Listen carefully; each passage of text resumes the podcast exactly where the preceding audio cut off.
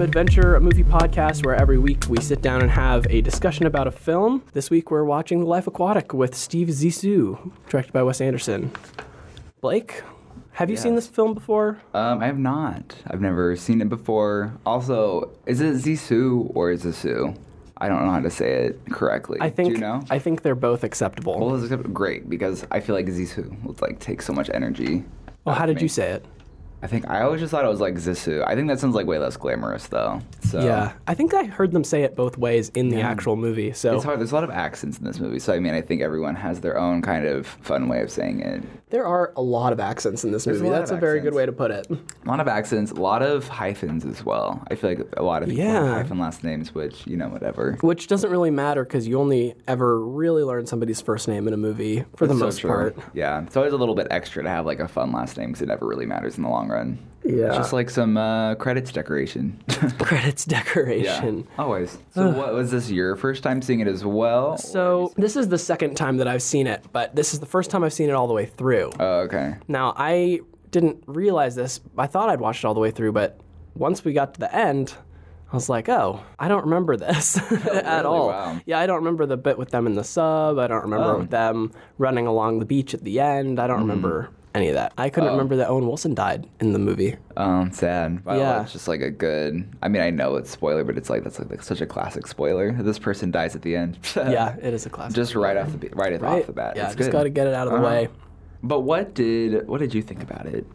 Now that we're Oh, we're definitely we're into our Wes Anderson movies. We're really we're getting to know. I think I'm learning about myself that I thought I really, really, really liked Wes Anderson, but after doing this series, or what what we've done with this series so far, I think I'm batting about fifty percent. I think I oh, like about wow. half of his movies. Yeah. like really like them. You know, mm-hmm.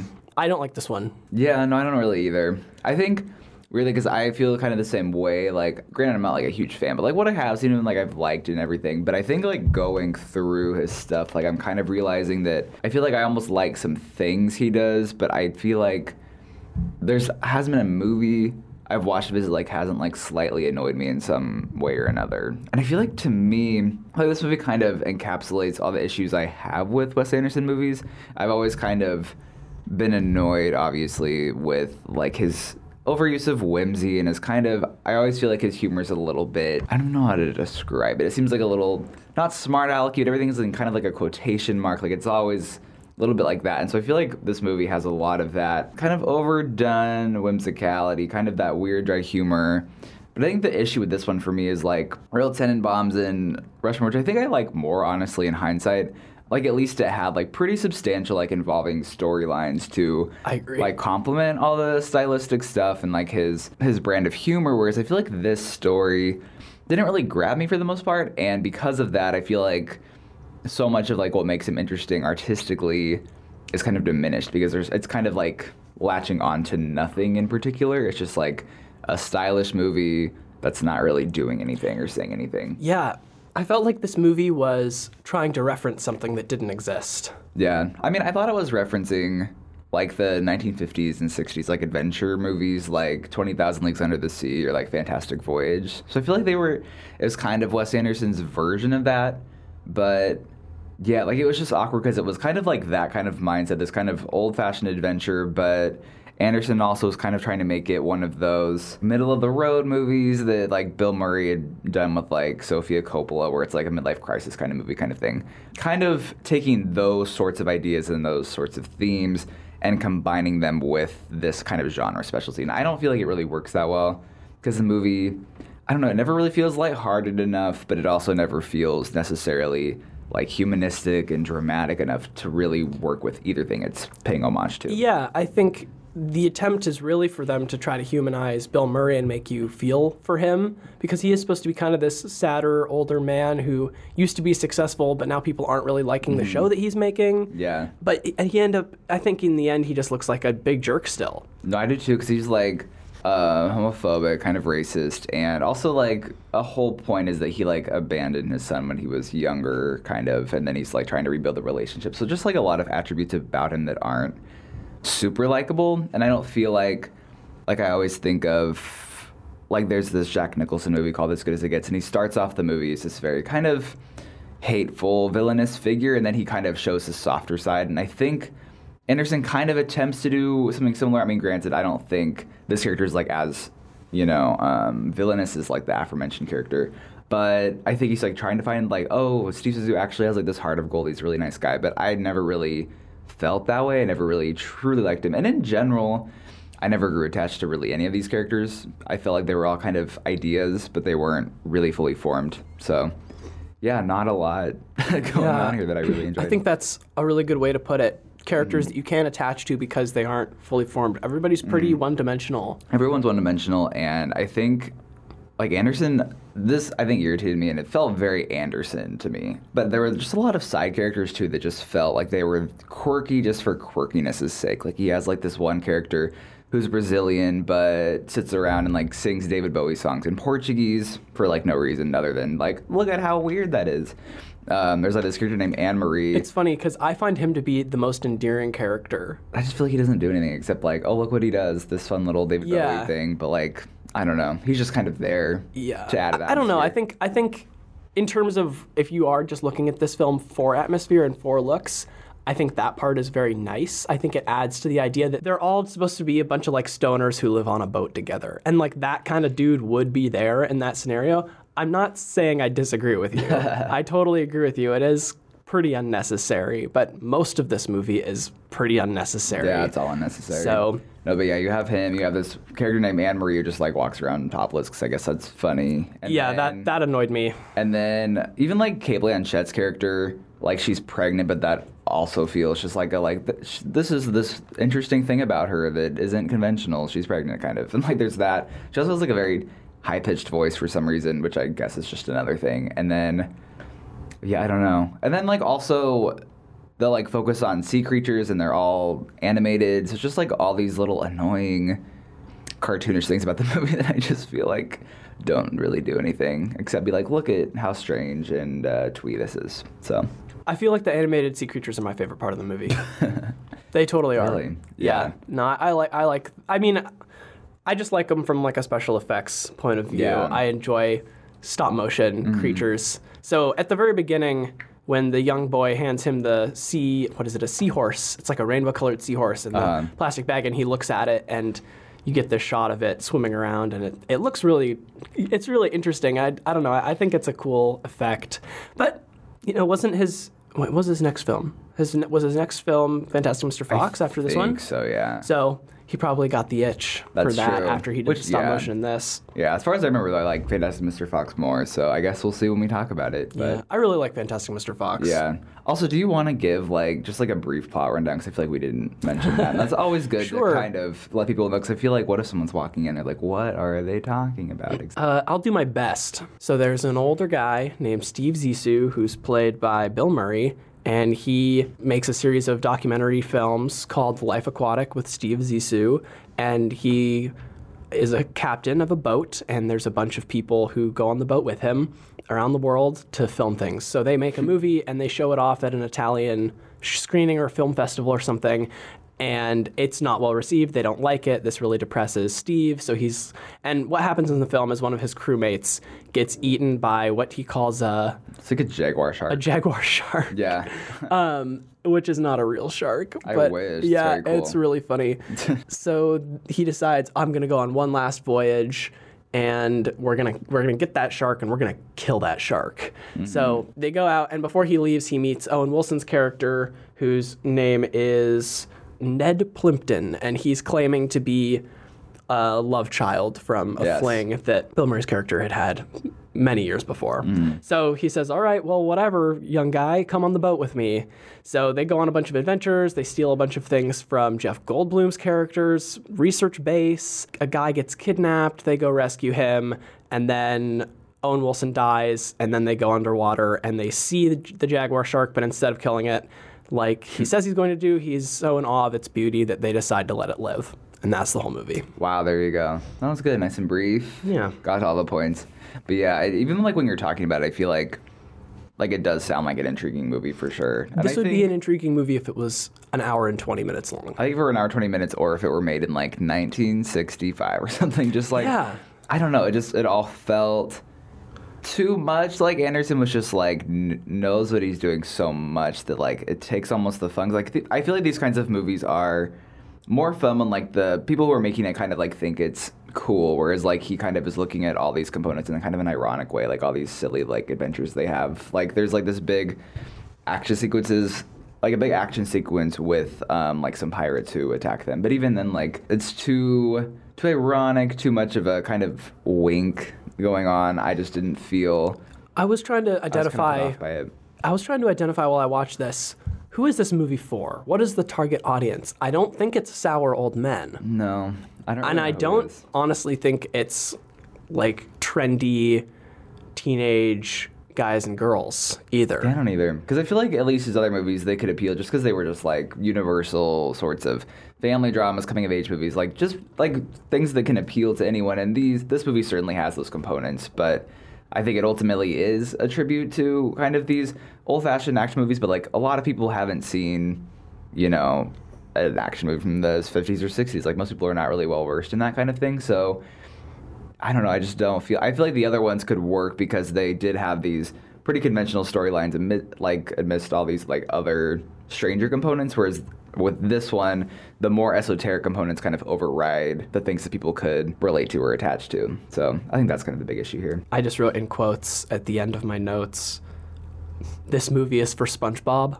Oh, is it? I think I think this movie is for SpongeBob. I feel like Really? SpongeBob would be very into this. Would and you know what? I wrote this and then I read Roger Ebert's review of the movie and he agreed with me. He said SpongeBob. He said this movie's for SpongeBob in his review. Really? I could not believe it. I didn't realize that Roger was a SpongeBob fan. That's very exciting to hear. Yeah. I always feel like now when I hear SpongeBob, I automatically think of that interview with Gal Gadot where she calls him Bob Sponge, and she and Chris Pine just like laugh for like two minutes afterward. It's very funny. Um, Please. Bob Sponge was my father. Cause like the video itself like doesn't have like any context. It starts like I wouldn't want to be Bob Sponge, and it's like, but what was the question? Like I, I'd like to know. That would be great.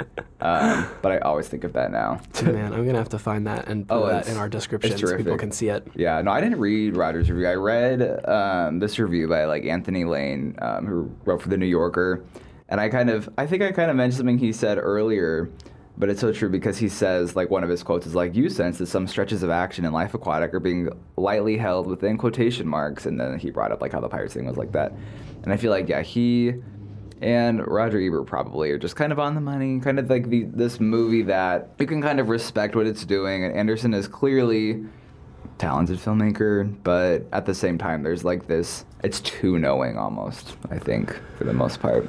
Certainly. Yeah. Do you want to get some fun facts for us? I would be honored. Did you enjoy how that was like? I should have done more of an imitation of you, but I just couldn't. No, I think that was very, very good. That's close enough.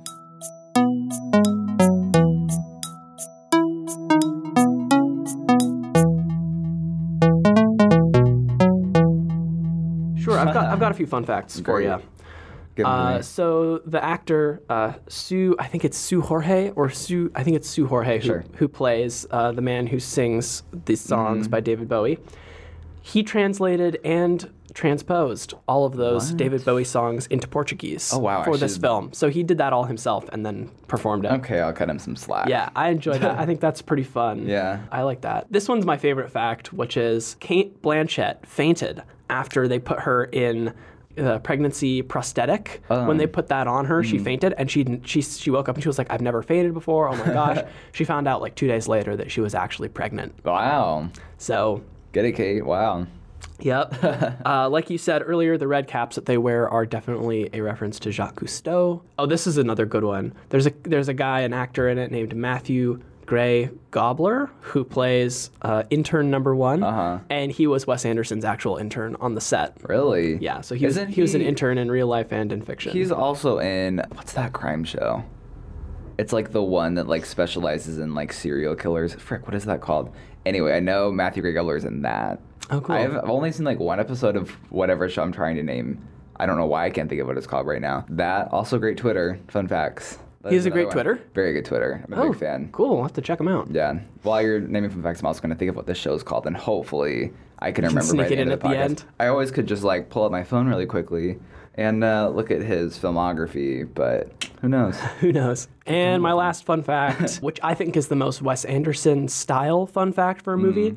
is that during filming, Bill Murray became a certified diver and logged over 40 hours. Oh my god. What's he doing underwater?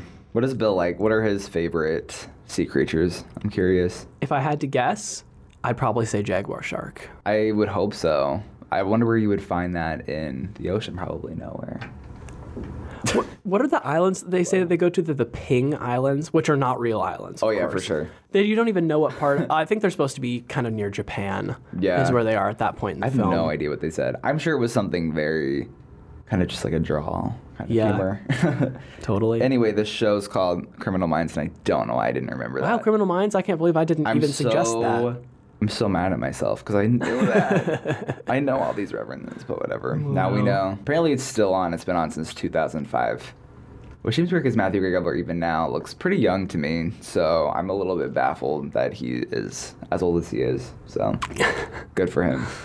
I really, I'm not a big fan of this film. And just going back to what Roger Ebert said in that review, he says that it's a fascinating movie, but that he couldn't recommend it.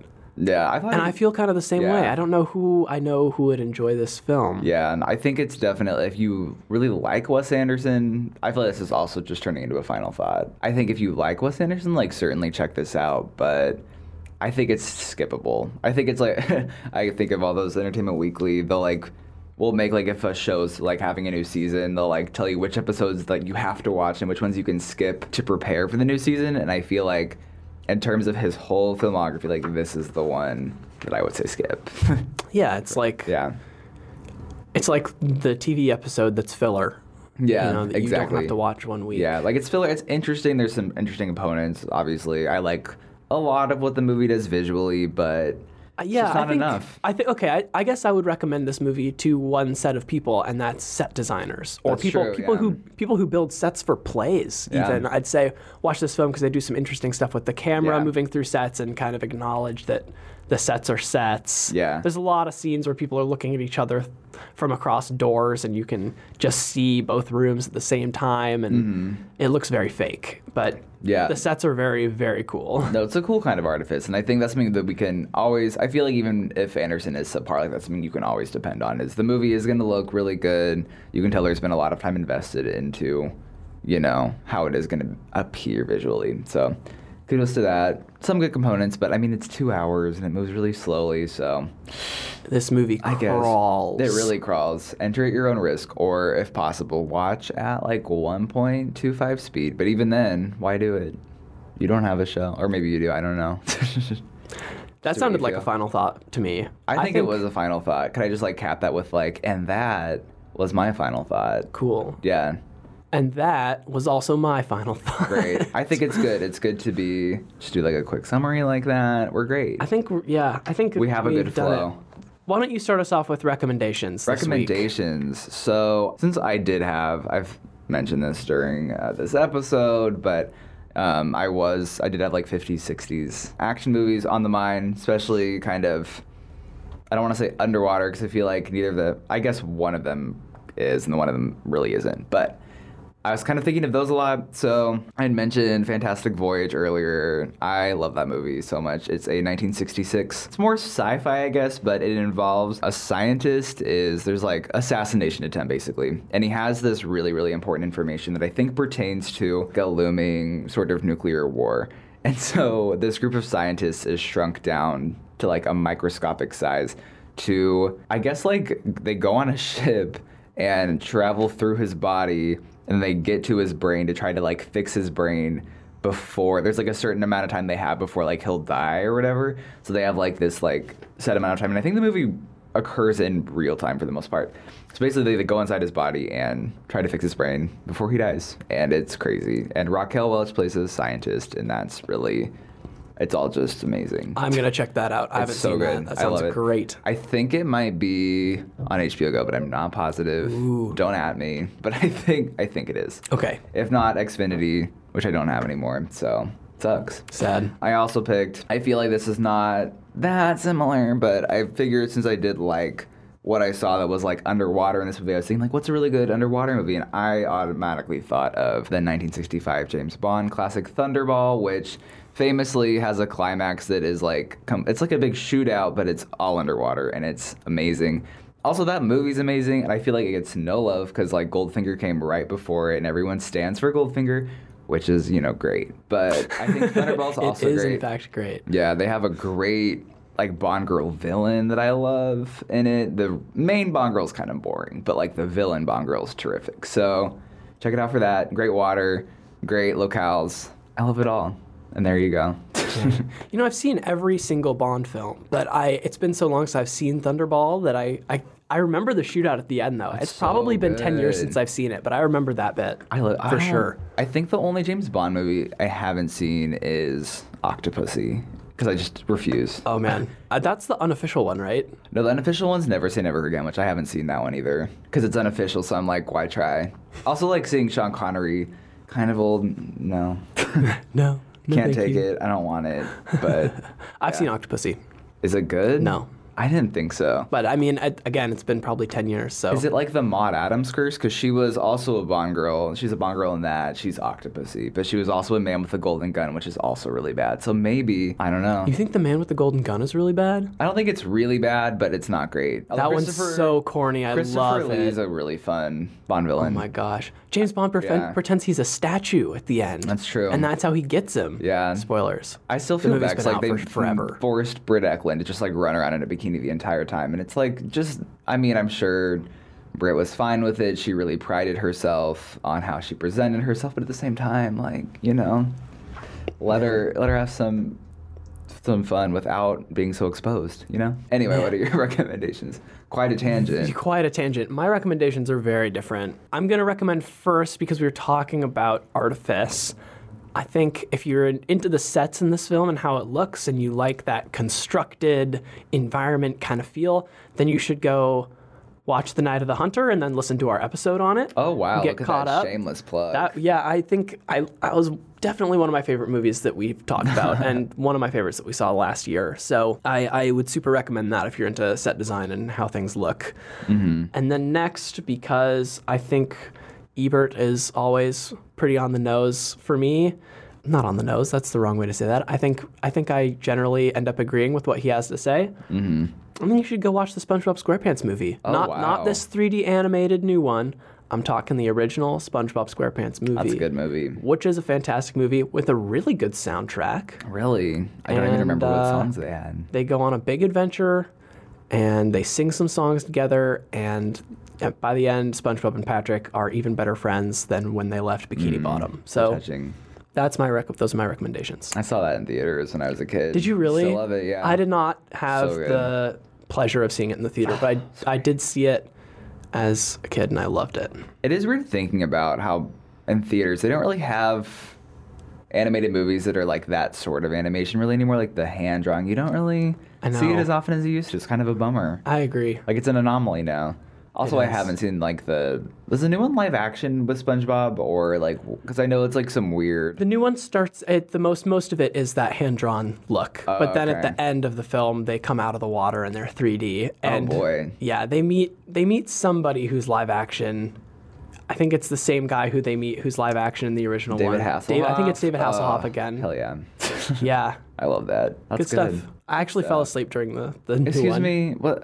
During the Don't- new one. How dare you do that to SpongeBob? I don't even know was if it's good, but how dare you? I'm sorry. How dare you do it? I'm sorry. I always just split it up because I'm like too afraid of like disrespecting a movie. I'm like I have to give it my full attention, even Full if I hate it. I'm like, I, I guess I made the mistake of lying horizontal in bed while I was watching it oh, and then uh, that's just what happens. that know, always happens. totally I'll always do that if like if I'm at home and I like lay on the couch and it's like 10:30. I'm like, you know, you're gonna fall asleep, so just don't even try it. Don't So I- even try it. don't even do it. So, Well, all right, There you go. I think that's it for us this week. it's a great episode. It was. I had a good time, even I though had the an movie is enjoyable not time. my favorite. I, Not my favorite. I like talking about it. Yeah, I just love talking. Well, when they put a microphone in your face. Yeah, like, what other choice do I have? You know. If you'd like to hear more of us talking about movies like The Life Aquatic or very much not like The Life Aquatic, you can find us on Apple Podcasts, Google Play, Android, Stitcher, now TuneIn. Wow. And our like, website. A new thing that's every right. Week. Yeah, that's right. and on our website, uwpodcast.com. You can follow us on Twitter at the Filmcast. You can find us on our personal accounts at Aiden Walkrow or at Blake W. Peterson. If you want to write us about a suggestion for a film to watch, or you just want to share your opinions with us, you can shoot us an email at cinemaadventurepodcast at gmail.com. If you like the show, please share it with a friend so we can get the word out on what we're doing over here. If you want to follow along with us, next Wednesday we're going to be talking about the Darjeeling Limited. Thank you all so much for listening, and we'll see you next time. Bye. See you later. Bye bye.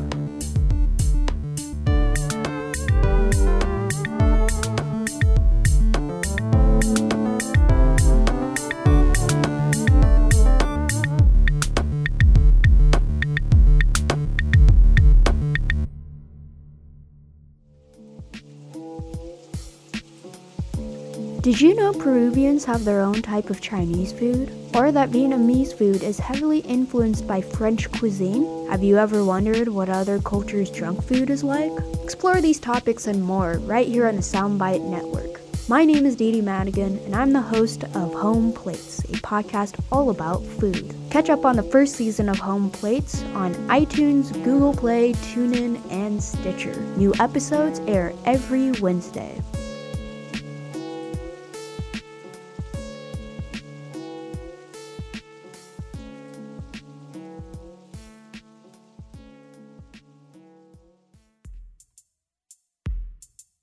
For more like this and other great shows covering sports, science, relationships, and the arts, visit the Soundbites website, uwpodcast.com. That's uwpodcast.com.